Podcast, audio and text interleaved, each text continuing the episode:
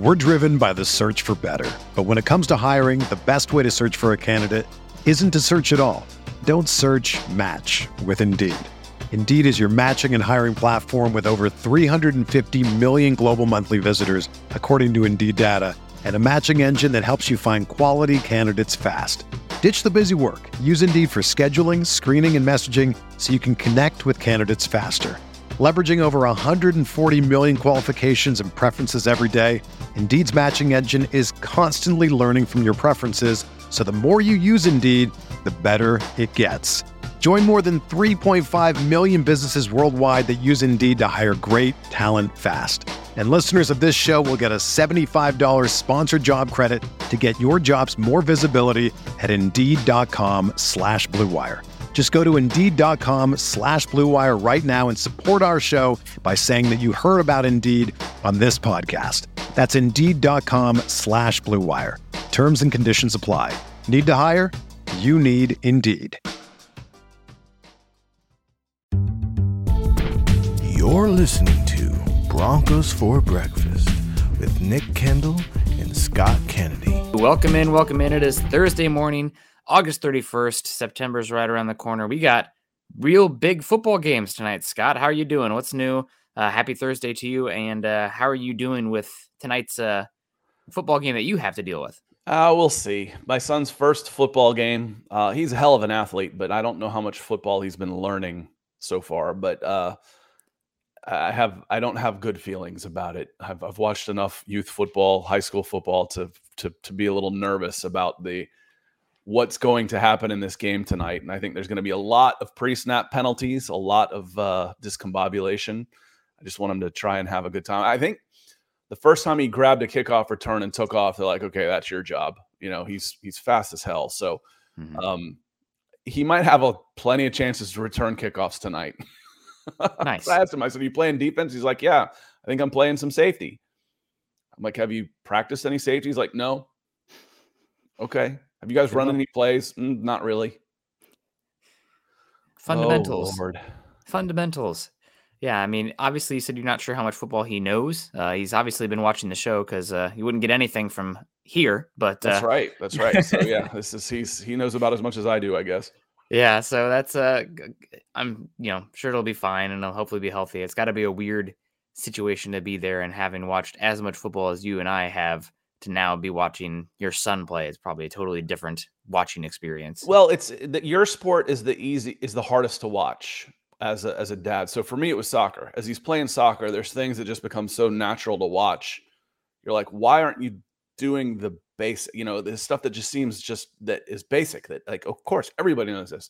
That's the hard one. Baseball was a little easier. What I like is he it's put him in the weight room five days a week and mm-hmm. he's turning into a freaking beast and he mm-hmm. could already hit the hell out of a baseball. So uh, I'm I'm I'm happy that the, the strength and conditioning program that's going with the football and how that translates to baseball. I'm all about it, man. There Just you go. Healthy. Yeah, stay healthy. Yeah, stay for sure. Stay healthy. And big football games tonight. We got some real life ones coming through. Uh, and talk about real life ones coming through. Michael Ronquillo with the superstars coming in here. Thank you so much, Michael. He says, Good morning, Nick and Scott on Broncos for breakfast. Go Broncos and buck 'em. Buck you too, Michael. Happy Thursday to you. Hope you had a good August and uh, rolling right along into September here. Excited. Uh, I don't like either of these teams, but I'll be watching tonight Minnesota, Nebraska. Uh, I hope that can they both lose. That'd be great. And then uh, we also have Florida versus Utah. So uh, some some decent Power Five games going on here, kicking off this Thursday. So excited to watch that and you know get in the groove. It feels like there's a crisp in the air. It's football season, so excited to talk with you guys today.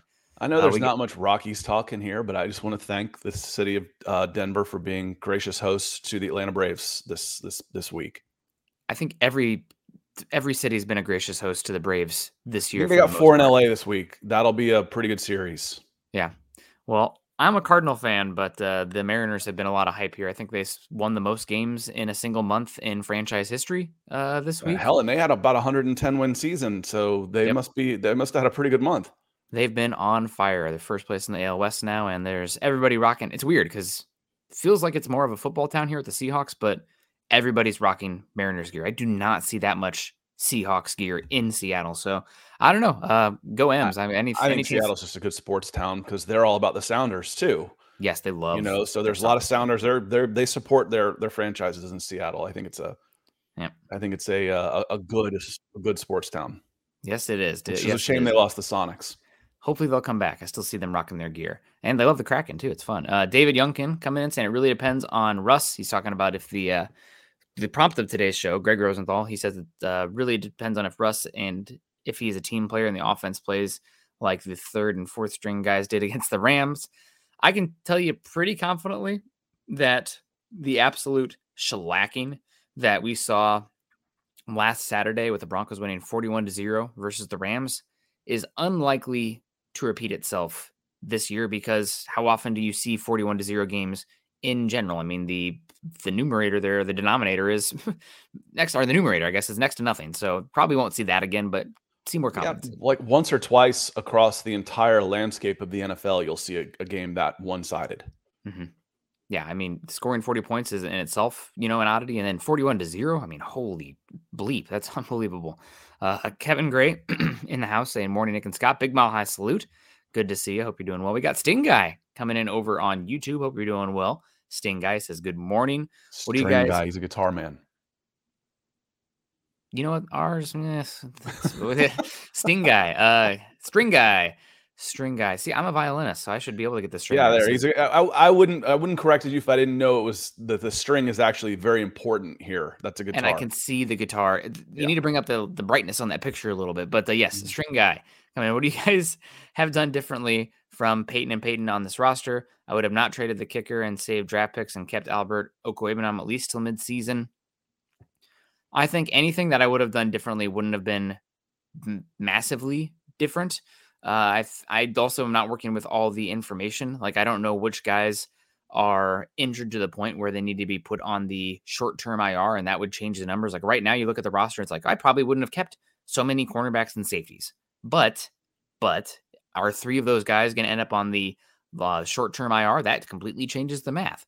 So um, that's it. I I also probably would have pushed a little bit harder to get more value from Alberto Okwuegbunam in the trade that they got, uh, and if not, then kept him, and then maybe got rid of JL Skinner or something on there and kept Alberto Okwuegbunam. Uh, but that's one that uh, small potatoes overall. I just I get the feeling we we hinted at this during the week that Albert Okwuegbunam's bed had already been made. You know, he's been through three different coaching staffs. It's like, yeah, we we've seen the highs you know, and mm-hmm. basically that was over the weekend. That was as good as he's played in his four seasons now in Denver, three plus. Three different coaching staffs have deemed, I really don't want this guy. Okay, what did you get for him? What was the what was the uh, the trade value that you were able to get for him? Nothing. It was uh it was almost a procedural thing that we'll send you over here. So we'll swap a seventh and a sixth in 2025. Um so, and you were about to cut him, and people knew you were about to cut him, and nobody came in and said, "Here, here's a fifth. We want him right now." You know, so I, again, I think the stuff that we don't see at practice and the effort that is being put in. I mean, how do you not play special teams at 6'5", 260 pounds with a you know with a sub four five forty? That's a get on and play. He's too good an athlete to have had this little production. I think his bed was already made. What would I have done different, string guy?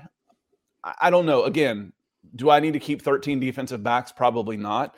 Let's look and see on Wednesday where this mm-hmm. roster shakes out because we might find out what the Broncos would have done differently. Some of these moves aren't necessarily being made for your week one roster. Mm-hmm. Yeah, and just put in a bow. I'm sure I'll talk about it again, but put in a bow on the Alberto Okwuegbunam uh, stuff. I think it's almost as much to do with their love and appreciation and hopes for Nate Adkins, undrafted free agent, as it is for Alberto Okwuegbunam. I mean, each great Peyton and uh, each Peyton, both of them on the press conference, spent about five minutes talking about Nate Adkins. I mean, George, uh, uh, George Paton let it slip that he was almost their draft pick instead of Alex Forsyth there, and uh, he had a pretty darn good. So what? Yeah, he still. Uh, I thought you know going back and watching him, he had a pretty darn good preseason. Uh, he's a versatile player. Uh, he offers you much more in special teams. We're talking about a guy who probably is not going to get too much usage, but he's going to be active every week, and they're going to have packages for him. So I think it's more to do with how much they really do actually like Nate Adkins. And again, we're talking about a back end of the roster guy. It's not like I'm talking about a superstar here, but same thing with Albert Okwuegbunam. So uh, that's a, I think it's probably more to do with Nate Adkins. Listen, we all know it's way more fun to be there live for Denver Broncos football. And when you need tickets, Ticketmaster's got you covered. As the official marketplace of the Denver Broncos and the NFL, Ticketmaster gives you more ways to find your perfect seat with a wide selection of tickets available for every game. And if your plans change, Ticketmaster gives you more flexibility to sell or transfer your tickets. Plus, mobile tickets make getting in on game day a breeze. And you can even customize your Ticketmaster app to rep your team's colors, that beautiful orange and blue. Find tickets today at ticketmaster.com slash Denver Broncos. Then we're driven by the search for better. But when it comes to hiring, the best way to search for a candidate isn't to search at all. Don't search match with Indeed. Indeed is your matching and hiring platform with over 350 million global monthly visitors, according to Indeed data, and a matching engine that helps you find quality candidates fast. Ditch the busy work. Use Indeed for scheduling, screening, and messaging so you can connect with candidates faster. Leveraging over 140 million qualifications and preferences every day, Indeed's matching engine is constantly learning from your preferences, so the more you use Indeed, the better it gets. Join more than 3.5 million businesses worldwide that use Indeed to hire great talent fast. And listeners of this show will get a $75 sponsored job credit to get your jobs more visibility at Indeed.com slash BlueWire. Just go to Indeed.com slash BlueWire right now and support our show by saying that you heard about Indeed on this podcast. That's Indeed.com slash BlueWire. Terms and conditions apply. Need to hire? You need Indeed. Alberto. We will see. I, I, think as much time has been spent talking about Nate Adkins in the preseason as impact he will actually make during the regular season because, like you said, he's a back end of the roster guy. He's a 53. Special teams, and I think long term potential with uh, the fullback spot as well, uh, with that versatility. So I, I, think it's again another thing. It's the one year of contractual control versus four uh, with Adkins, which for roster building really does matter if you like both those guys closely. Yeah, but Albert would have been cheap. I mean, it's it's not like you're like you, you could have signed him to a four year extension for eight million dollars at, at most. I mean, but maybe he doesn't want to come it back. Wasn't a money thing, man. It, was a this this I have I fully believe this was an effort and attitude through the three years that he was a Denver Bronco. Yeah, uh, and uh, also just one final, one final thing: Albert Okwuegbunam was a regime prior for front office, two regimes prior for coaching staff. So mm-hmm. Nate Adkins. Said, but he's had his chances three times. I don't want to hear that this guy hadn't gotten a chance. Yep. He said three coaching staffs. Yep. So it's it is what it is. Uh, no use crying over it. I probably would have kept him considering how little they got back and made a way to have both of them on the roster if I liked him so much. But that's just me, and we'll see how it plays out. Jesse James Richardson comes in over on Facebook says, "What happened to Baron Browning? Why haven't we seen him?" Uh, Baron Browning has been injured. He was placed on the pup uh, before the season uh, team activities even started. Therefore, he is still on the pup. He can be reactivated, uh, I think, after four games off the pup list. And because he was on pup before team activities commenced this offseason, he doesn't account for the roster math at all. The same situation was we were moving towards that situation with Mike Purcell, but then he passed a physical and was acted uh, and activated to the roster. So he's off the pup, but Browning is still on the pup. And uh, therefore, doesn't count towards the roster math and could be back uh, week five at the soonest, I believe. Yeah, you, you've got it.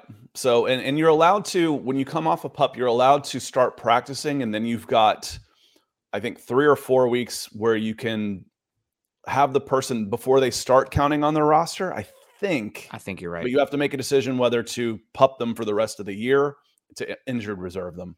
Yes. Or to uh, to to activate them in that four week span. So you can say he's been activated from pup. That means he's out there working, and you have a decision to make. And I think you have some time before you make that decision. And one final tidbit of information on the pup. Uh, starting last season, you could activate players off the short term IR, but you only have a set number of players you can activate off the short term IR. I believe it's eight. It That's could the number be we've heard. Yeah. I believe it's eight. Browning does not count towards that number because he is not a short term IR. He is a pup player. Uh, so let's say PJ Locke goes on short term IR, uh, Williams goes off a short term IR. Those guys come off, then you have less, less, uh, less and less players that you actually can activate off that unit. Browning will not count towards that math. So really a benefit for the Broncos and Browning uh, to keep him on the pup. That's where he is. Hopefully he'll come back, and hopefully we can have a five deep edge rushing room when he comes back. But you never know with injuries, and maybe he'll come just in time when the Broncos need reinforcements. Hopefully not though. Austin H says hello, good to see you. Sean Burns, hope you're doing well. Sean Burns, we got DWI guys. Ethan, how you doing? Says good morning, Jensen Broncos country. Orange Bucky says 10 day countdown begins. Austin H says, I've seen the discussions about the four undrafted free agents that made the 53. Is that more of a credit to the team in totality or the lack of depth in the roster? Is what I've seen, hoping towards them being all successful. I think it's a little column A, little column B. I think you don't probably have four undrafted free agents make the team if you were so if you weren't so barren in draft picks over the last two drafts. It's not just mm-hmm. this one where you only had a small class. The one but before you also were dealing with a smaller uh, class than typical, uh, and also guaranteed guys making the roster type of you know top 100 picks. So I think that is uh, it's a little of both, but excited to see what both these guys are. Also, I think the Alex Palczewski stuff. I think he's one that's destined for the short term IR. I don't know if he would have truly, truly made it if he wasn't heading that way. Uh, he saw a hand specialist. Sounds like he's going to be on the short term IR here pretty soon. I agree with Nick. Some of it's accounting. Some of it's I mm-hmm. want my guys in here for a new regime, and you didn't have enough draft picks to have rookie contracts to balance your books. Yep. So I, I, think that's part of it. And, and, a couple of these guys can play. Um, I'm not taking anything away from Jaleel McLaughlin. Jaleel McLaughlin makes this team regardless. Mm-hmm. Um, does Thomas Incoom, if you had 10 draft picks, you know, 20 draft picks on the team from from the last two years, he may have been a draft pick then if you if yeah, you had sure. if you had 20 draft picks at the spot. He's a he's a good player. Um, but I, I think that's part of it. It's a good question. Yeah, thank you so much. We got Gary Palmer talking about thank you. Thank you, Gary. 999 says, Good morning, Nick and Scott. Go Broncos and Buckham. Hope you're doing well. And uh, always appreciate you coming in and saying hello to us. I see Jeremy's Sean's in the house. Says, Morning, boys. Biggest takeaway for me is keeping only four receivers, three healthy, and nine rookies, all five drafted and four undrafted free agents. I think that the Broncos aren't going to be the only team that this is doing this. I think the Colts as well, but they only have four receivers on the roster. But there is a plethora of wide receiver five, six, seven types in the league. And you know what you can do, Scott? You can just continually add them to your practice squad, elevate them. Once they have their three games, sayonara, we'll replace you with another vet uh, or young player to come in, and the wheel keeps spinning. It's harsh, but I agree with you. You've got Philip Dorsett, I always called him Dorset, but I was Tony Dorsett, so I'm, yeah. I'm not sure on that one. David Sills, there's two. Little Jordan Humphrey, there's three. I got Michael Bandy, there's four. So I've got four guys that I can elevate three times each before I have to make any kind of decision on them. There's your fifth wide receiver. Yeah. It's a it's an aggregate of those guys that I can keep on the practice squad that I can that I can move around for 12 games. And I can sign as many practice squad guys. I can move guys in and off the practice squad pretty much as much as I want. So there's your wide receiver five for now. But I agree with you, Jeremy. It, it does bode. It goes to say it's like, listen, when we're looking at the depth of this of this room, it's not great, and we said that along. It's it's okay. Who's four or five? Does it does it matter? I don't really like any of these guys for. Oh, this guy really has to be on there we can talk Kendall Hinton, but uh, aside from the nostalgia, Kendall Hinton has just over you know 450 yards of receiving in four years. You know, that's just a guy, y'all.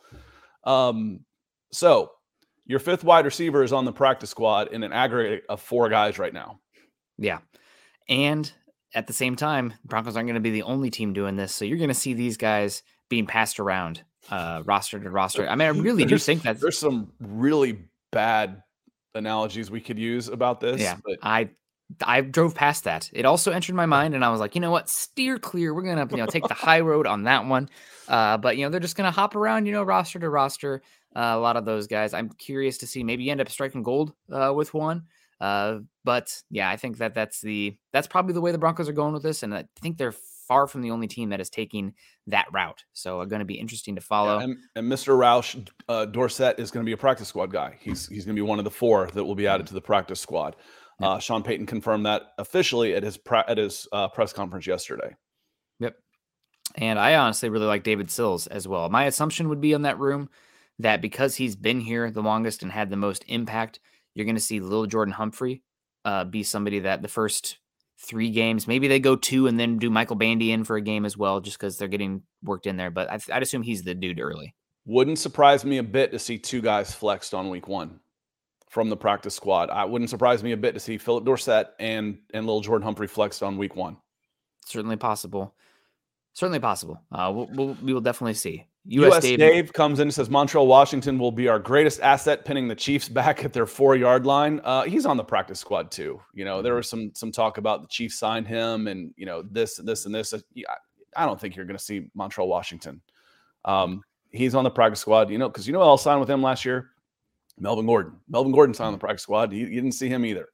So I don't I don't expect to see Montrell Washington active when the Broncos and Chiefs hook up. Mm. Yeah. I mean, honestly, not to be dark about it, but I mean, how much, given how bad he was and everything, I almost wonder if it's partially we want a little bit of information about the offense and install and special teams. You don't need uh, to worry too much about that with a team that you've beaten 16 times in a row. Ah, margins matter. I, I don't know. I know, but it's it, that that's not it. I, I I don't think so coaches are psychopaths about that kind of stuff. I mean, like Jim Harbaugh, you know, kicking and screaming about like practice tape going up against Hawaii or something. You know, like they are they are nutsos. I know, freaks. I know. They think they're guarding nuclear secrets. I've yes. I've seen it. It was fun because you know I broke into this business in the SEC, and Saban wasn't quite there yet at Alabama, but um, Mark, uh, who was it? Mark. How do I forget his name? What school? Georgia. It's there forever. Richt. Mark Richt. Oh man, they were guarding State secrets over there. And then when mm. when Saban gets over to to Alabama, it's even worse. I mean, stay away, get away, nothing. Press is allowed here. They're not allowed to look at this field where we're doing special teams. And then in USC's heyday, it was right when I moved over to uh, to LA, and I covered USC's practices for uh, a a fall. Pete Carroll's like, "Yeah, come on in, do what you want, film what you want. We're good. We know it have fun. Like, thank you. I like this guy. He didn't take himself too seriously. Just a funny anecdote for that. So Iowa's the University of Iowa's practice field for football is pretty close to their baseball stadium. And there was a Iowa Iowa State baseball game going on, and the Iowa State or Iowa put up on the screen do not look over at the football field. Do not record towards the football field. Eyes on the baseball field only. Essentially, is what they were What's saying. What make like, you want to do? Whether you're a world class athlete or a podcaster like me, we all understand the importance of mental and physical well being and proper recovery for top notch performance. That's why I'm excited that Unifyd Healing is sponsoring this podcast. Unifyd Healing is a new and super innovative global network of wellness centers powered by Energy Enhancement System, or EE System. If you haven't heard of the EE System, you'll want to listen up. This technology promotes wellness, deep relaxation, purification, and rejuvenation. At hundreds of locations across the globe, access to a center is easy and affordable. Interested in experiencing the EE system technology for yourself? Go to unifydhealing.com slash bluewire to learn more and find a center near you. That's U-N-I-F-Y-D healing.com slash bluewire. No material or testimonials on the Unified Healing website are intended to be viewed as medical advice or a substitute for professional medical advice, diagnosis, or treatment. Always seek the advice of your physician or other qualified healthcare provider with any questions you may have regarding a medical condition or treatment and before undertaking a new healthcare regimen, including EE system. When you need mealtime inspiration, it's worth shopping Kroger, where you'll find over 30,000 mouthwatering choices that excite your inner foodie. And no matter what tasty choice you make, you'll enjoy our everyday low prices, plus extra ways to save, like digital coupons worth over $600 each week. You can also save up to $1 off per gallon at the pump with fuel points. More savings and more inspiring flavors make shopping Kroger worth it every time. Kroger, fresh for everyone. Fuel restrictions apply. God, rubbernucking. Yeah, right. Like didn't even know there was a game going on behind me until you pointed it out and told me I couldn't. Just it's crazy these guys. Uh, but uh, Yeah, shout out to the real ones. I don't know if you saw the there was a bit going around yesterday where Andy Reid was doing an interview, and I wish I could hate Andy Reid, but you just can't. Um, and he did a play where a uh, a janitor came up to him and drew out a play for him, and he's like, "Wow, this is pretty damn good." And he actually called the play, and it scored a touchdown versus the Packers for the uh, the Chiefs. So I mean, Andy Reid is a God. I wish I could hate him. It's uh, well, it's easier to hate that Patrick sounds, Mahomes. sounds a little like you know, uh, Good Will Hunting. No, where is my brain today? Apple TV, Ted, Ted Lasso. Lasso. Yes, yes, yes, yes. Thank the you. kid guy. Yeah, of yeah. course. Classic show, Ted Lasso. We uh, hopefully we'll see if there's a spinoff there. But Jamal Killings coming in said, "Morning Broncos country, good to see you." Greg Smith in the house. Good morning to you, Greg. John Libbick's in the house. Good morning, John. We got Joseph Sedem Samadini. Samadini, Samadani, Sama. Joseph, thank you very much for the stars, my friend. This is uh, this so feels like a newer name, so thank you for yeah. the support coming in over on Facebook. Thank you so much, Joseph. Hope you have a good week. Hope you've had a good week. Good Thursday. Dom's in the house. Good morning, Nick and Scott. Ready for the great series this weekend between the Braves and Dodgers. That should be a good one. That'll be, I mean, that might be a preview of what's to come. Um, and Perry West coming in $5 saying an individual player can return to the injured reserve, the short term injured reserve list, a maximum of twice per season, but each time it counts against the team's total allotment of eight designations. So you can return eight guys, and a player can only return twice. So yeah, I think you run out of time by then anyway. You IR was like four week IR game. All right, you go back on the four week IR game. Yeah, you're almost out of time by that point. You're you're week ten. Yeah, it's it's close. If I'm going to IR him again, that would be another four weeks. So get on my math here, but yeah, it might even sense. You might even play it conservative with them uh, when you do that. If they go on the second time, you might like wait until the end of the year if you really need them. Uh, Mark Reinhardt coming in here uh, saying I'm lacking confident in Garrett confidence in Garett Bolles." I think a lot of Broncos country is with you in terms of nervousness about Garett Bolles. I will say to his credit, he looked more and more comfortable uh, with each passing game. I guess it's only a sample size of two, but he looked much better against the 49ers than he did against the Cardinals, against better competition the 49ers. So hoping for the best. I know he suffered a broken leg, which is, you know, that's still serious coming back from a broken leg, especially as a 300 pounder maybe our expectations are at least mine. I can say that like, oh, J- Javonte Williams is coming back from tearing multiple ligaments and he's back. You're a bull broken leg. Pff, come on, there's no excuse for that. I easy for me to say, you know, sitting in my basement on my comfy chair here. Uh, but um, hopefully he's better. I think I still need to see it to believe it for the entirety of the offensive line and the offense in general. I mean, who can you actually depend on on the offense? I can't think of a single person right now, actually, that I'm like, okay, I feel great about them. I'm almost see it and believe it for every single spot. You can be apprehensive about what you're about to see and, and feel hopeful that things will get better. I, I mm-hmm. think they'll they'll get better because they really can't get worse than the mess that we saw last year. Yeah. But how much better is where the hope kicks in? Uh, what level of confidence do you have in that that, that, that will improve? Hundred percent that will be a top 15 not so much. I don't i don't feel that yet. I, I need to see it. I want to i want to see there's so many moving pieces. As nick just said everybody you know garett bolles needs to get better. Left guard uh, ben power should be an improvement on, on dalton risner but how much of an improvement? He didn't look, look great in the preseason. The most improved player on offense in the preseason was your center mm-hmm. was was lloyd cushenberry who looks okay which okay is a big improvement over the last three seasons of Lloyd Cushenberry. Yeah. Uh, right guard, Meinerz was fine. Right tackle, we haven't really gotten to see much of McGlinchey at all. Uh, we haven't seen much of the the wide receivers either. Uh, feel pretty good about the offensive backfield. There, I feel pretty pretty good. I feel pretty good about the running back room. Even Javonte Williams or not, Perine McLaughlin and a getting healthier and stronger Javonte Williams, I feel pretty good about. Yeah. Yep. Uh, we got Nathan Popel coming in here saying, Good morning, fellas. Finally caught you guys live. Well, welcome in, Nathan. He says, Will the offensive line dictate the future of Russ with the Broncos? Also, will McLaughlin get more snaps than Perine?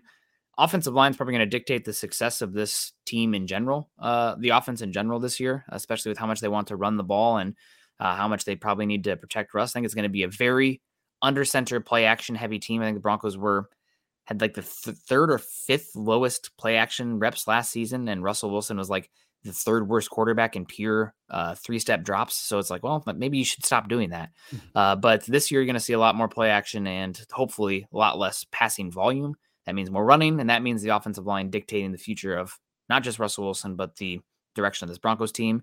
As far as McLaughlin more snaps than Perine, I don't think so. Not not at least not early. Uh, Perine they brought in, he looked pretty good in preseason. He's a more dependable player right now. And uh, McLaughlin, if he does take it, that means something went right for McLaughlin. I think more than anything, barring injury. Uh, but Perine's going to get out snapping snapping him early. I think you could have more efficient snaps for uh, for McLaughlin though.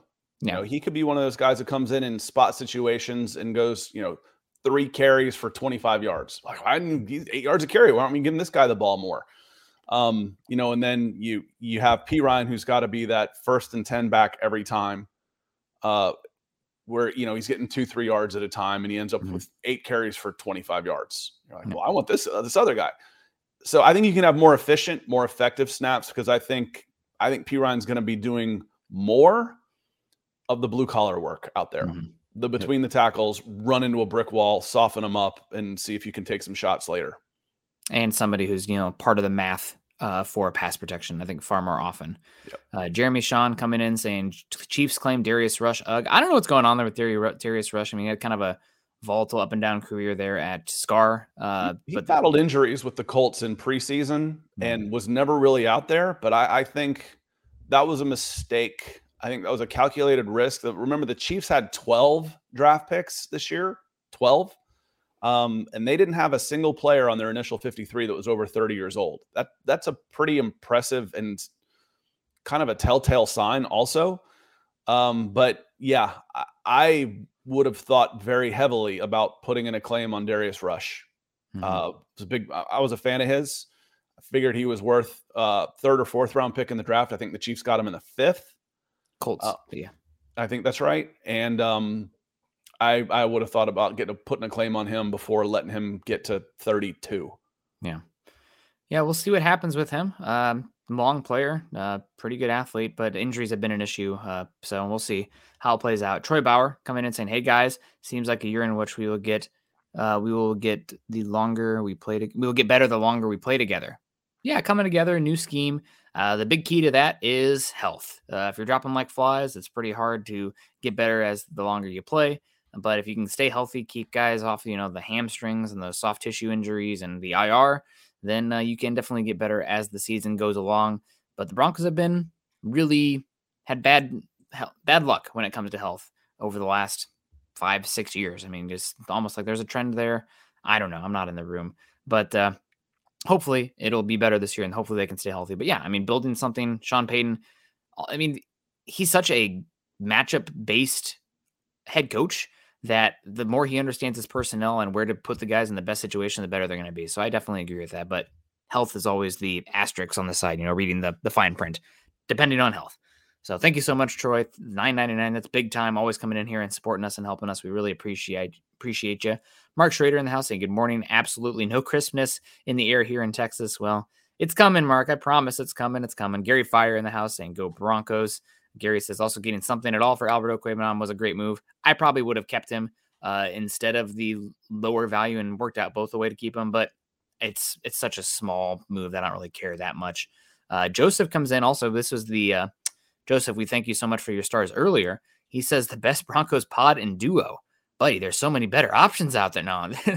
thank you so much, Joseph. He says I never get to catch it live because uh, live, so I'm pretty jazzed. Who do you guys think takes round three in the opener, Surtain or Adams? I really hope we can snap both losing streaks this year. Go Broncos. Uh, oh, he's talking about Davante Adams for Patrick Surtain. Another day is here, and you're ready for it. What to wear? Check. Breakfast, lunch, and dinner? Check. Planning for what's next and how to save for it? That's where Bank of America can help. For your financial to-dos, Bank of America has experts ready to help get you closer to your goals. Get started at one of our local financial centers or 24-7 in our mobile banking app. Find a location near you at bankofamerica.com slash talk to us. What would you like the power to do? Mobile banking requires downloading the app and is only available for select devices. Message and data rates may apply. Bank of America and a member FDIC. Spring is in the air at Littleton Coin Company, and we want to help you brighten your collection. Visit us at littletoncoin.com all month long to enjoy 15% off your purchase. With a wide selection of coins, paper money, supplies, and more, Littleton Coin Company has something for every collector's taste. Use promo code SPRING at littletoncoin.com for 15% off your purchase all month long. Restrictions apply. Littleton Coin Company. serving collectors since 1945. For the ones who work hard to ensure their crew can always go the extra mile, and the ones who get in early so everyone can go home on time, there's Granger, offering professional grade supplies backed by product experts so you can quickly and easily find what you need. Plus, you can count on access to a committed team ready to go the extra mile for you. Call, clickgranger.com, or just stop by. Granger, for the ones who get it done.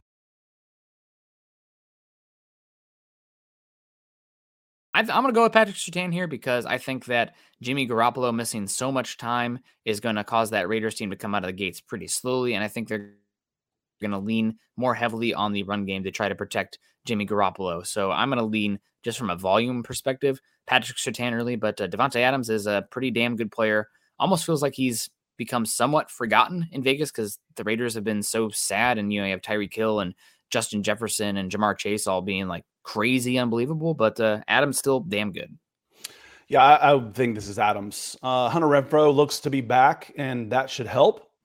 Um, but I would go. I mean, Adams is going to get the lion's share of the targets there, where Surtain might not. Surtain might not even be the number one on his own team. We're talking about Patrick Surtain beating Adams here. Oh, I'm think, I'm sorry. I've got I've got um Courtland Sutton. I was I was actually working on this right now. While okay. I was doing Surtain or Adams. I'm sorry. I've, i got Sutton in my head and Surtain. Yes. Like I said, someone's. I think Orange Bucky said I need more coffee. You're right. It's uh, it, it hasn't been my best pod. I apologize. No, you're killing it. Close out the second half of this show. Um, but Joseph Surtain or Adams, it. I'd still go Adams on this just because it it leans so heavily towards the offensive side of the ball. You know, does Adams come away with four catches for 80 yards and a touchdown? Would you say that he won the day? Probably if you win the game 24 to 7 and shut everybody else down because you limited Adams that to to, to that you, you took away everything else I would feel comfortable putting Surtain on Adams and saying I'm going to shut everybody else down. Can Davante Adams beat Pat Surtain enough by himself to beat the Denver Broncos? And the answer for me on that one is no. Can he have a good day and get his his numbers? Sure, sure he can. But I would feel good about putting Pat Surtain on Davante Adams and take my chances and overload the rest of that offense and try and take away everything else. I'd feel comfortable with that, Nick.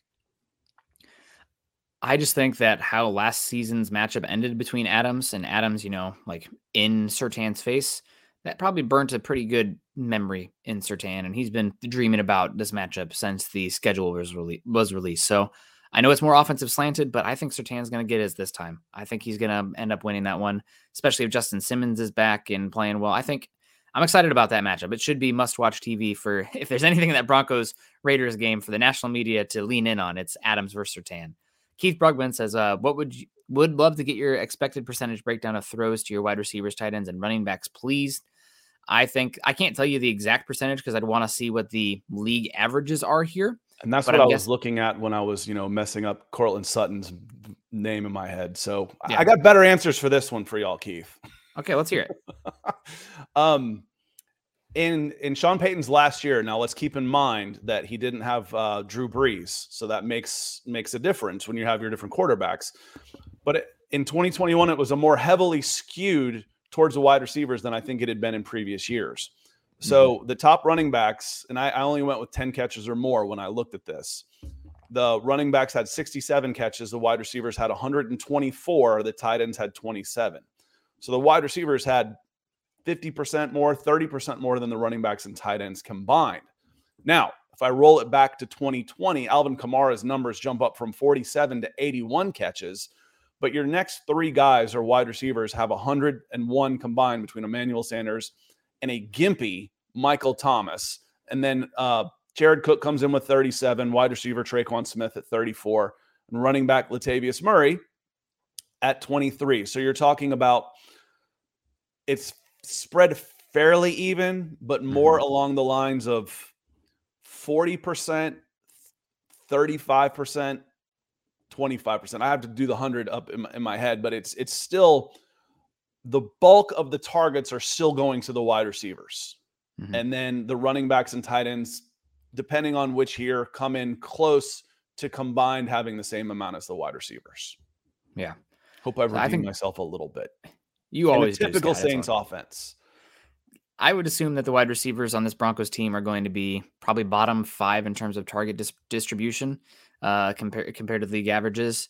Tight end, I think, expected to be slightly above average, and then running back even higher. It's one reason, guys. I got to tell you, I am targeting Javonte Williams in all of my fantasy drafts because I think he is going to get not only a good. This is going to be a high run oriented offense, but I think they're going to get the ball to the running back's hands a lot. Uh, I think that that's something that what they were doing in preseason with the screen game, what they were doing in preseason with the quick half field reads, you know, going high to low, a lot of dump off options to the running backs. I think they're going to spam uh, that running back option in the pass game. So I think, and that you don't even have an Alvin Kamara here. I don't even care. Uh, so I'm taking Javonte Williams. You're getting a lot of a lot of touches. So I'm leaning running back pretty high. I think so too. You saw them really try and force feed the screen pass. Yeah, force Um, feed. They've got to get better at that. But I'm I'm looking for little angle routes. You know, Mhm. little option routes where the the running back comes right up the middle at the at the middle linebacker and then chooses left or right based on where he's being shaded. Those those are option routes. Or you know, if I go off tackle, an angle route is when I cut it right back to the middle towards the middle linebacker, or I read it and I go outside and it becomes a little uh, speed out. Because the screen game hasn't looked good that's got to improve. I think I think that Sean Payton really wants to do that. I just worry in watching. I mean, how many offensive linemen have we seen now, Nick? For for for three years, we've seen Bolles, we've seen Cushenberry, we've seen Meinerz. I haven't really watched Powers and McGlinchey in the screen game, but Powers isn't overly mobile to get out wide mm. outside the hashes towards the numbers. McGlinchey might be, so I might be able to run that to the right a little bit better than I can the left. But I, I think you're going to see a lot of a lot of option routes coming out of the backfield to get the ball in their hands and short passing yards. And, Yeah, and I I think think- McLaughlin can be a huge weapon like Yeah. that. I agree, and I think again, just the half field reads. A lot of times, the you know home run to check down option, making it simplified. They keep talking about Russ playing fast. Well, playing fast means probably not making a lot of full field reads and putting that much on his plate. Which means if this and this are not here, get it to the running back. Yeah, so I think they'll spam that. Yeah, and and I think you're going to want to keep the clock running early, you know, Mm. until the passing game starts clicking. The worst thing you can have for your defense is a three and out with the clock moving 30 seconds. You know, you take a kickoff and it's, you know, 14-30 and you're punting left on the clock. I mean, you've seen those games. We've seen those games where the Broncos are down 3 nothing, 7 nothing, there's 13 minutes on the clock. You're like, "Oh, they they must have they must have kicked off." No, they received. They just went 3 and out that quickly. So, I think they'll lean on the running game a lot anyway and and try and work the the time of possession to their advantage early until the until the uh the passing game starts clicking. Yep. Gonna see if they can bludgeon teams and then open it up. Phil McLaughlin, good morning, Nick and Scott. Holy mackerel, I'm catching a live show. Good to see you, Phil. He says, getting set up for Comic Con, otherwise never up this early. Well, have fun. Uh, have a great day, guys. Buck 'em and go Broncos. Yeah, have a great time at Comic Con, man. That'll be You'll, great. you'll have a blast. The costumes there are worth going alone. I went to what was it an E3? I think I went to one of the gaming conventions when I uh was in, was in IT and I was about 25 years old at an E3 with all of those costumes. I walked around like with my not not literally hanging open, but close. Those are a lot Yeah. of fun. Yeah. Uh, have not been to them. Um, I don't know. Mike Michaela Israel says, Good morning, guys. Austin H. I don't know if this is a compliment or not. Says, Nick, are you Dungeons and Dragons kind of guy? I get those vibes from you. Never played Dungeons and Dragons. Too ADHD. It's probably one of the reasons I like to be outside, you know, constant stimulation and I can just keep going out there. But no, I'm definitely not a, uh, not been a Dungeons and Dragons kind of guy. I think the, the farthest I've gone on the uh, nerdy scale, and God bless you if you play Dungeons and Dragons. Some of my friends love that stuff. One of my friends is like got a 3D printer and like builds whole sets for campaigns. I mean, God bless him. I, I don't know. Uh, but probably the nerdiest thing that I do besides, you know, the violin stuff, whatever, uh, is, uh, besides that, yeah, besides that is probably the one, uh, love, love, love Lord of the Rings. Well, and that I- was a Dungeons and Dragons guy. Um, didn't get to play as much. There just weren't as many people that did. I was I was really into math. I Hmm. was I was a good, really really good at math.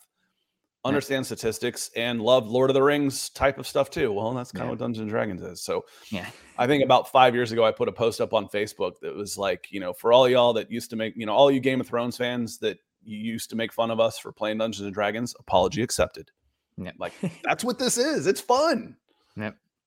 Yeah, absolutely. I mean, I'm here. I'm as long as it doesn't infringe on the rights and happiness of other people, don't yuck anyone's yums. If they're happy, God I mean, bless. That's all role playing game was. It was it was fantasy, which is what has gone berserk between the comic book movies and the Game of Thrones and Lord of the Rings. All that stuff has become super popular.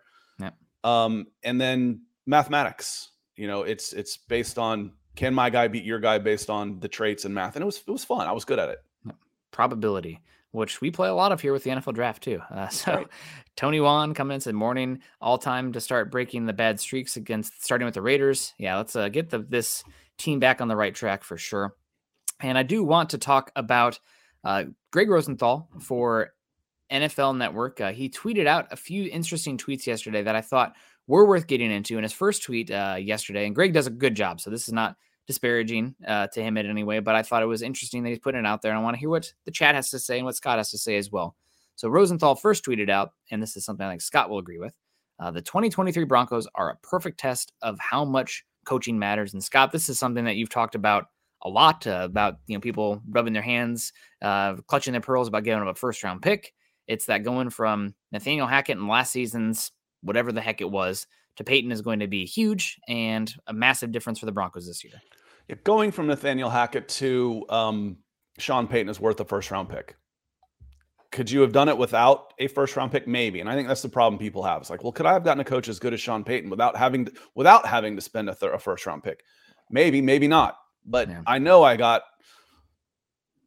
I, I just I can't really picture a better candidate that was available last year than than Sean Payton. I can't.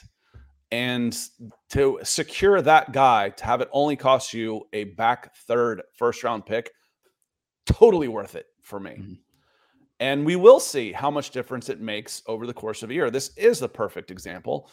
That said, if I was a Nathaniel Hackett fan or I'm a Jets fan in here saying, well, look at you just spent all this money on the offensive line and, and all of these, you know, these free agents, and you gave you finally gave your head coach some authority to rein in Russell Wilson. Okay, okay, I'm not buying it, but the rest of the team again, when you saw uh, uh, uh, I've used this word a bunch of times discombobulated, when you saw disorganized, discombobulated that everything was last year, that the things I just mentioned that are now the positives for the Denver Broncos, you know, Russell Wilson being humbled, two big money signings on the offensive line, wasn't going to fix what ailed you last year, Nick. No. Yeah, I mean, it is going to be a big testament to how much coaching matters, but I also think that every single year there's a little bit of static and chaos in the overall formula as well because I mean that's what makes live sports great, right? It's unpredictable. Uh, but like the one score game, like I do expect it'll be better this year for the Broncos because of competency from coaching, but there is a little bit of static in that as well. I mean, a lot of like statistical uh, models, you put in a variable for chaos in there. And I think there's probably a little bit of that uh, in how bad the Broncos were in one score games last season that theoretically should uh, have a better chance to bounce back and be normal. And the other one is the injury luck. Now, it's easy for me to say that year after year after year. And then for some gosh darn reason, the Broncos continue to have unfortunate injury luck. I mean, Tim Patrick, now Jerry Jeudy, not out for the year, but uh, K'Waun Williams out for a bit. Uh, it's been unfortunate uh, in that uh, regard for sure, but that's another one where I expected the Broncos to have some bounce back. Even if, let's say, they brought back Hackett for another year, I think this Broncos team probably would have improved by one, two games. Uh, but with Sean Payton, I'm expecting uh, probably a three to six game improvement. If not, if Hackett's back, this team quits. One hundred percent. We're talking Caleb Williams, baby. quits. One hundred percent. They they quit. They had already quit on him last year. If he's back, this team starts 0 and 7 until they they fire him. You're, you're probably right. I don't know. It's like things kind of you have such a far time away from the last the end of the last season to beginning of new one. It's like they talk about momentum doesn't exist in an yeah, off season. You go 0 and 3 and everybody and hangs it up. Everybody talks thing. about it's a new season. We've learned a lot. This is blah blah blah. You start 0 and 3 and the guys are protecting themselves. If Nathaniel Hackett's back, this team is one in 16 at best. So you think like even with all the same roster moves, it's a one in sixteen team still. So I think thinking- you, maybe you get some guys in here that say, uh, okay, you know, uh, it's a clean slate, and I wasn't here for this, but you've seen it before. I mean, th- these guys on long term contracts, they're just running out the ground ball, if that. Guys start oh, you know, my hamstring's a little sore. I'm going to sit out the last six weeks of the season. They start protecting themselves and they're like, I've got a long term contract. I'll wait and see who they bring in next year. And they just flat out mail it in. We see it every year, every single year. We saw it last year, Nick, with yeah. this team. We saw it with Vic Fangio and this team. That's why the culture and bringing in some of these new faces, we start talking, well, why would you bring in this guy instead of that guy? They seem like the same. On paper, maybe. But again, we've talked about the culture change and the Denver Broncos and how many of these guys have not experienced winning at all. That a fresh start, putting them in a new environment and bringing in guys that from a, a, an environment of winning is better for both players mm. and, and the team overall. So, again, I'm not saying that Sean Payton is is the only way that this could have been fixed, but I'm telling you, if Nathaniel Hackett was the head coach, his team's got the number one overall draft pick that's a whole different philosophical discussion there. I mean, I it'd be pretty damn hard to race the Cardinals to the bottom here, given their moves that they're doing right now. But uh, top three pick this year is going to be extremely valuable. And Keith's right on this one. It's the butterfly effect, right? If you change one thing in the past, ten thousand things uh, cascade from that. Uh, but you don't have the roster moves being the same if you had Hackett. You might actually have seen a uh, active teardown uh, with that situation. But yeah, it yeah, we're you, at where you we're can't at. recruit. You couldn't have recruited any free agents to this team that that mattered without spending two x. I mean, money talks, and you could have gotten a second tier free agent to take twice as much money as anybody else. Yeah. You wouldn't have gotten the guys going for championships. Yeah. Yep, yep. Uh, we got Ethan coming in, fifty dollars, saying, "What do you guys think about picking up Jalen Reagor, who was released from the Vikings? Not only wide receiver depth, but also played most of last year on special teams." I liked Reagor coming out uh, from TCU.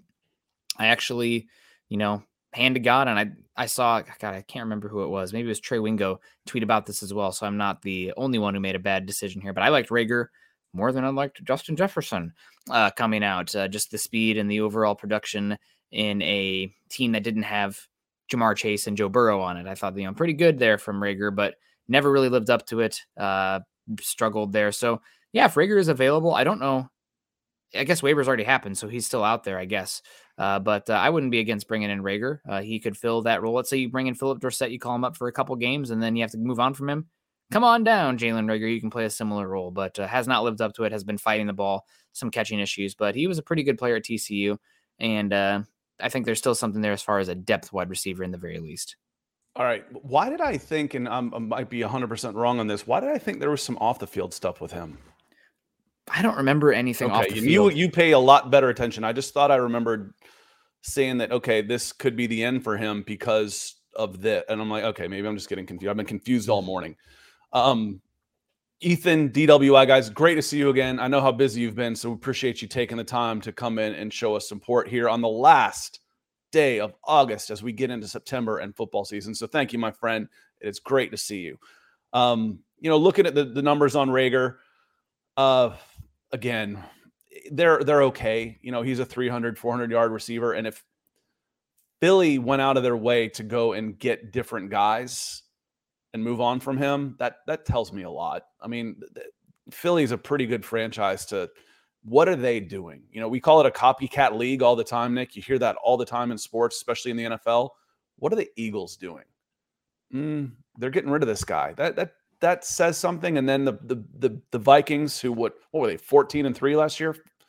Um, pretty good season. One year, no, no, no, that's enough.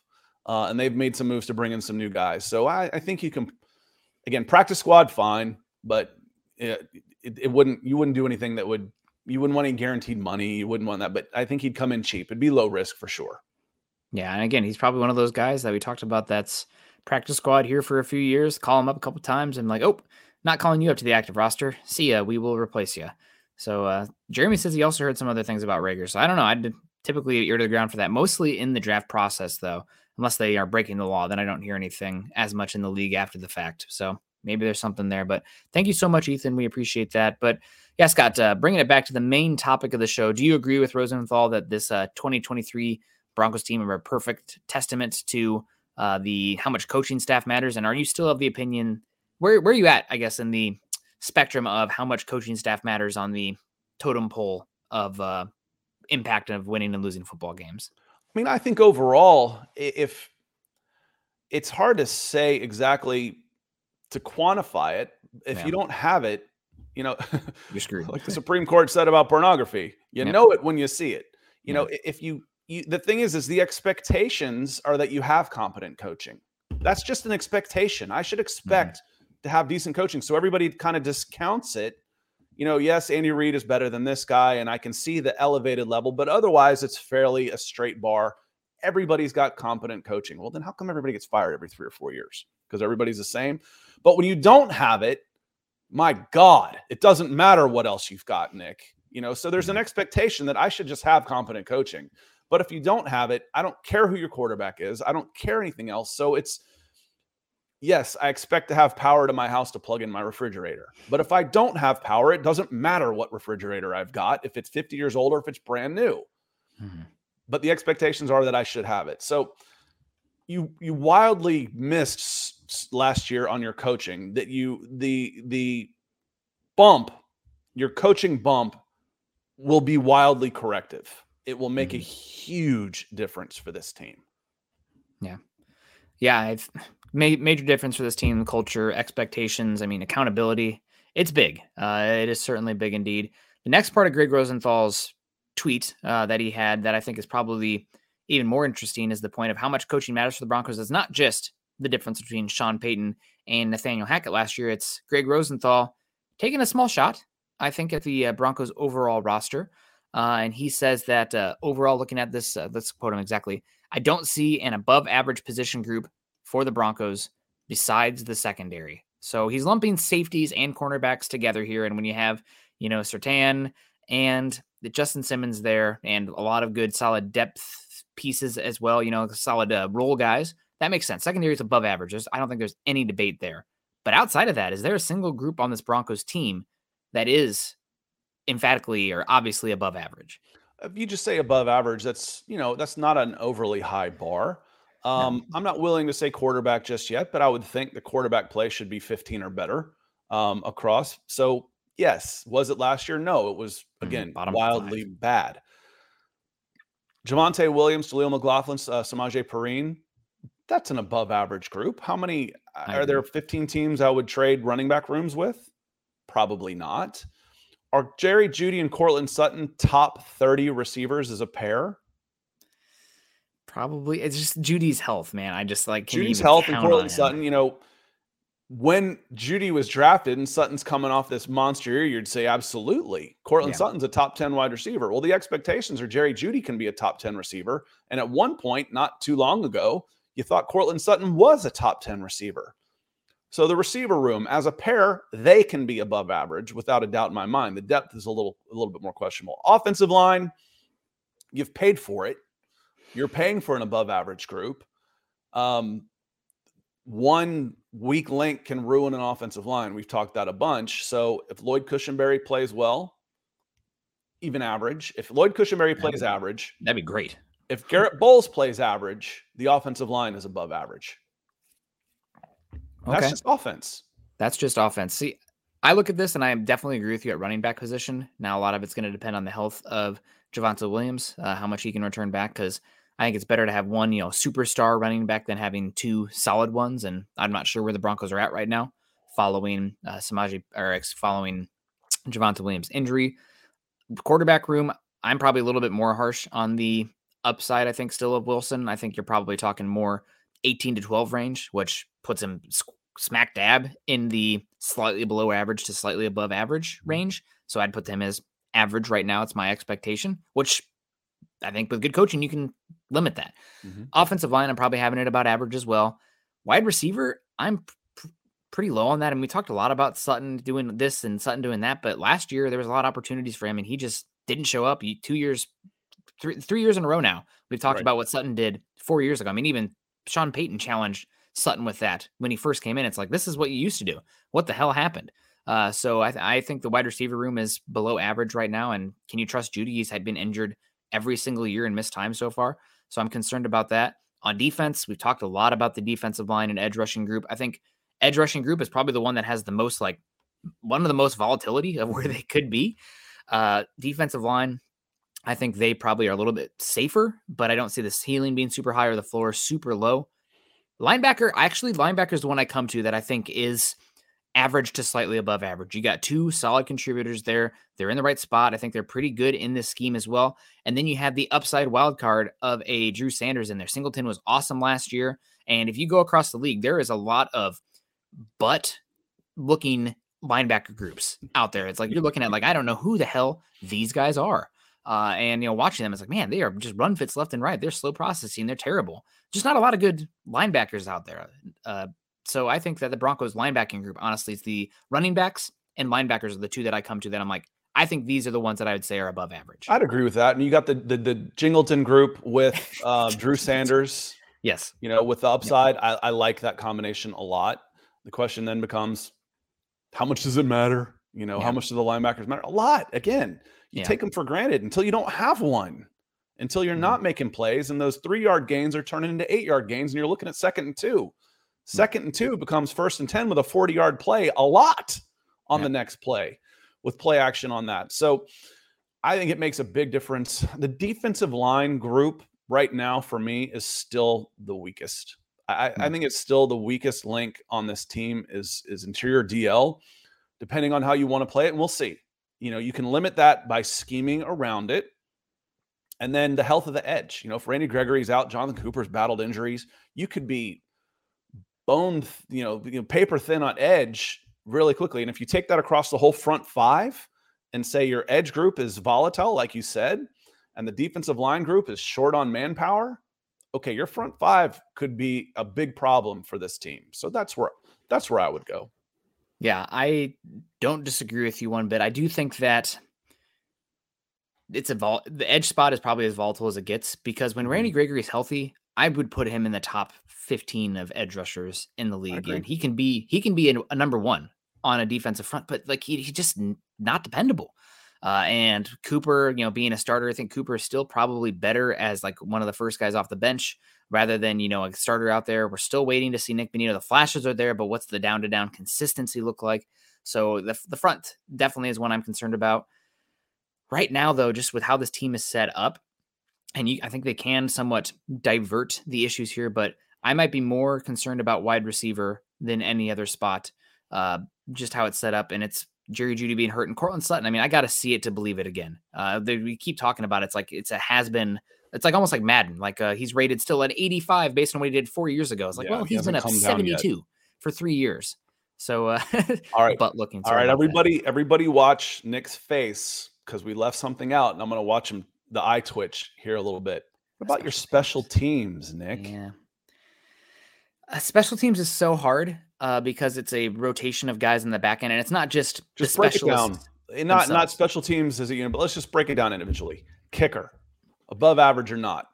I think average. I think yeah, not. I don't think it's above average. Wil Lutz just below average. Yeah, Wil Lutz is. We'll see. You know, yeah. again, and there's not a huge variation between kickers, so average is okay. Average is dependable in this league. Um, there's there's if you get average kicking play, you're happy. That, that's fine. Again, it depends on what you're paying it. But you yes. assume you're going again, like the linebackers, like your coaching. You assume you're going to get average kicking play. You know. I'm mm-hmm. going to make eight out of ten between 40 and 50 yards. That's and I'm going to make nine out of ten between 30 and 40. You know, mm-hmm. that's expect you you can expect that as an NFL fan. Yeah. That's average. That's expected. Punter, I think maybe. above average. Yeah, maybe. I think a, return yeah. game. We don't really know. Yeah, we don't really know. And then, I mean, special teams for me. Uh, everybody talks about the specialists, but it's the the core four guys. You know, the ones who are out there for punt return unit, kick return unit, punt coverage, kick coverage, and that comes down to a lot of the discipline, intelligence, coaching, and quite frankly, athletes uh, that you have on the outside. I mean, I love it when you know Saban's out there. It's like a our best and Bill Parcells too. Our best players are going to play special teams because like those reps matter, and you know you can create uh, big plays. I mean, Beamer ball still lives, in my opinion. So um, that's um, that's another one that I think you're probably calling. I would call it if we're calling special teams in general. Ah, they've just been so bad. I guess I'm calling them average until I prove otherwise, just because they've been so yeah. eye twitching. Call them above average yet? That's for sure. No, yeah, not yet. Because the, the quote was, "I only see one position unit above average, and that's the secondary." Yeah. And if you think of a base defense of only four defensive backs, then your secondary is actually elite. Yeah. You know, you've got two of the best players in the NFL and you're taking up 50% of your secondary. Now, you, we both know you're playing five or six defensive backs two thirds of the time. Mm-hmm. Yeah. So I don't disagree with Rosenthal too hard on that. And he talks again about coaching really mattering. If the Broncos, with what their roster looks like on paper, uh, only having one above average positional group, then I wouldn't fight him too hard. The one thing that is just from a team building perspective for me, a little bit like, ah, okay, fine, is that the positions we listed, uh, you and I both agreed on, uh, being above average, potentially the least important position on each side of the line of scrimmage or each side of the ball, the running back and the linebackers. Well, but paid, that's for sure. Yeah, I mean, what does the market say?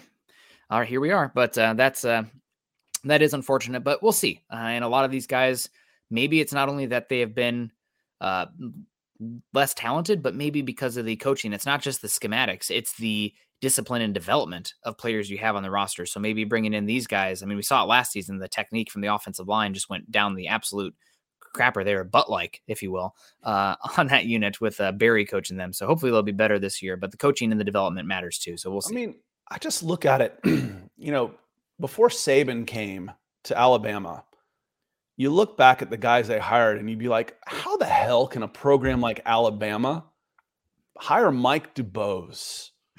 Uh, Terry, you know, Franchione was, you know, coming off a hot season, but he wasn't ready for the SEC in Alabama, for God's sakes. Mike Shula, you know, the program is going to chew, and then you get Saban. You're like, okay, this makes sense.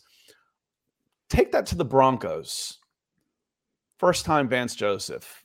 The Broncos can't do any better than, okay, Vic Fangio. Really? to Nathaniel Hackett. Come on. to Sean Payton. This is Alabama, y'all. This is Alabama in the 2000s, going from, I don't want to disparage these guys too much, but guys that were woefully underqualified for the job to a professional yeah. who has skins on the wall is a is a phrase that I like to hear that we hear a lot on uh, Mile High Huddle. Now, can you have the same type of run that Nick Saban has at Alabama? No, it, you can't do that in the NFL. No. Can you become a perennial playoff team again? Yes, you can. Yeah. yeah I think the best case scenario is to become the Steelers under Tomlin. Uh, that's just you know amazing every year. Doesn't you talk about the Steelers like where are they super elite, but they continuously you know no under 500 seasons. Yeah, where are they where are they continuously elite? Mike Tomlin. Yeah, yep. that's where. Yep, and the defensive line, but uh, that's another conversation. Jeremy Sean, uh, when you're trying to make a culture, when you are trying to remake a culture, you start with running the ball, stopping the run, and playing good defense. I would say that uh, running the ball, stopping, running the ball, stopping the run, and good special teams uh, would be where you're starting because that trickles up. Those guys, everybody's I would throw in turnover battle. Protecting the on ball. that would be my third on that. Protect the football and and go after it. So at least come in, uh, you know, neutral on that, yep. but protect the football. Don't don't beat yourself. Limit the penalties. Take care of what you would normally think of as the easy group. Albert Knopper's coming in. He says, "You think our running back group is just average? I think they can be a top five group." Albert, we we both said that those that's the group we thought was uh, above average was running backs and linebackers. However, based on the way the NFL views running backs and linebackers through draft, through free agency, through salary, those might be the two least important position groups on the field. So when you mm-hmm. start talking about where are we scared in the trenches and a quarterback and a wide receiver, that's a problem. Those are the most valuable places on the field based on draft picks, salary, et cetera, et cetera. Yeah, it's unfortunate, but it's true. And just talking about top five, I mean, when you're looking at individual running backs uh, with the question marks, you still have Williams. I don't know if I could say emphatically that they're closer to top five than average yet, but I think, you know, talking about top 10, certainly that would put them squarely above average. But like San Francisco with Christian McCaffrey, no. Uh, Cleveland with Nick Chubb, no. Atlanta, Bijan, Bijan Robinson, we haven't seen him yet, but guess what? No. Derrick Henry, still no, probably no. Uh, Saquon Barkley, no. Josh Jacobs, no. I just, you go down the list a bit, there's uh, some pretty darn good running back rooms, and you have a chance to get in pushing the top five. Uh, but I don't think that that's as likely as, you know, 11 to 15 but uh, that's we'll, we'll, see how it plays out. And I think running back two is one. It's, it is by committee a lot of times, but if you have a true transcendent superstar, that makes a bigger difference than having two B level running backs. So uh, we'll see how it plays out.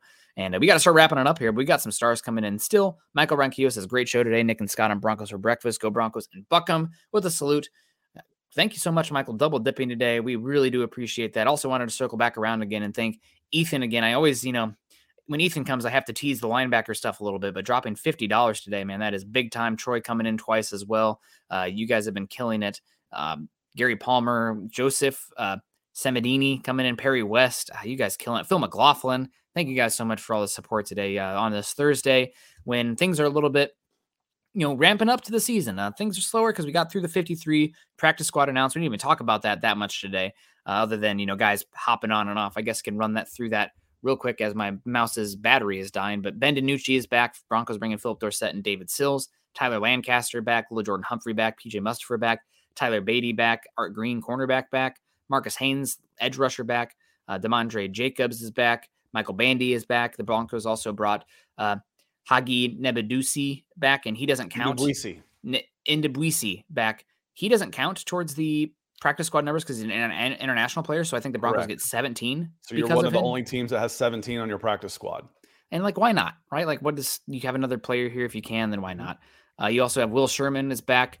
Uh, you brought back Jordan Jackson and Dwayne Washington. Uh, Devon Key also back. And one move the Broncos did make that was a new player coming on the practice squad was Lucas Krull Uh, out there, I think another player that had some uh, Saints ties as well. And he's a big boy, uh, 6'6, 260.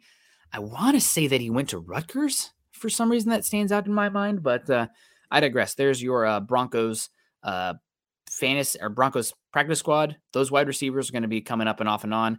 I think those are probably the ones you're looking for the most there. He was Pitt, and he had Pitt. a day like yes. Albert Okwuegbunam had on the last day as well. So if you were to just look at box scores and say which guy do I want, you'd be like, oh, I'm okay with either one. They look like the same guy to me. So he had like a six catches for 106 yards in the final game for the Saints too, and you're able to get him on the practice squad. So that's that to me is a nice, uh, uh not I won't say door prize, but that's a nice trade off to have, so to speak, to to bring him in. Um, yes. He is what kind of numbers did he have at Pitt? He actually was a much bigger receiving threat in 2021 than um, than Nate Adkins. Nate Adkins didn't really do a whole lot in college, honestly, but in, in, in he would have had Pickett for 2021, I would imagine, Nick. Mm-hmm. And he uh, he played 14 games, had yes. 38 receptions for 451 yards and six touchdowns at 6'6", 260. So that's a that's a hell of a practice squad addition and a hell of a way to send us off. The old QC coming in, Quentin Caldwell coming in. He says, "Good morning, guys. Sorry I'm late. But we're glad you're here. If you have any uh you know questions or anything, as you I'm sure you're going to rewatch it because you are very interested like that, mm-hmm. um, leave them in the comment section after the fact yeah. on YouTube and we'll get to them. So appreciate you coming in, Quentin, and taking the time to support the show as we're closing out. It's it means a lot to us. Yeah, yeah, absolutely. Thank you so much. And Patrick coming in, aloha my coffee brothers. Thank you so much for the coffee. Opened up a new bag today, ground, ground some uh, fresh beans so good, man. We really love Lion Coffee. Shout out to you guys for being one of the biggest benefactors we could have possibly imagined on these shows. So thank you so much. And I do remember Lucas Krull now, Scott, watching Kenny Pickett. I think he wore number seven and he had like long blonde dyed hair. So a very fun player out there. He was like the number two passing weapon for them, along with behind Jordan Addison, of course. But I really like 500 yards as a tight end in college is nothing to sneeze at. That's a no. that's a pretty good weapon. Big guy too. I just remember him being massive and six, 260 pounds and wearing a single digit makes him look bigger. But anyway, I digress, guys. Talking about looking bigger, we got to get on out of here. It's time for some breakfast. Uh, appreciate everyone coming in and saying hello. Uh, hopefully, everybody has a great week. Make sure you're following Scott and I on Twitter. Here we go. Since my mouse isn't working, there we go. Follow Scott and I on Twitter. Scott is at Scout Kennedy. I am at Nick Kendell MHH. Also, make sure you're following us at BFB underscore pod as well as at Mile High Huddle. If you haven't done so yet, join our Facebook communities, facebook.com forward slash Mile High Huddle and facebook.com forward slash Mile High Huddle pod. And as the ticker says here underneath, please subscribe to Mile High Huddle over on YouTube. Like this channel, like this show, and uh, share it on your social media platforms. Chad always, you know, shares it out after the fact on Twitter, on Instagram, on wherever. If you see it out there, do us a big favor, repost it, retweet it, whatever they call it. Helps us a lot, and it's completely free. Uh, click a thumbs up on the way out the door as well. We appreciate you. Any final thoughts, Scott? Good luck to your good luck to Sean tonight. Everybody oh, stay healthy out there, big time. That's a big one. In, I'm representing today Johns Creek Gladiators. That's uh, that's where we are. And uh, I was a guest on a Falcons podcast the other night and didn't even realize that it said all Falcons under my name. So no, Mile High Huddle. Bron- yep. You know where you can go? BroncosCountry.com. Chad's got that one. BroncosCountry.com. That's the way to go. Let's ride. Well, guys, thank you so much. You have a great rest of your day. Have a great weekend. Continue to choose kindness and compassion. And as always, go Broncos. Head on over to milehighhuddle.com for all things Broncos. Good morning, Broncos country.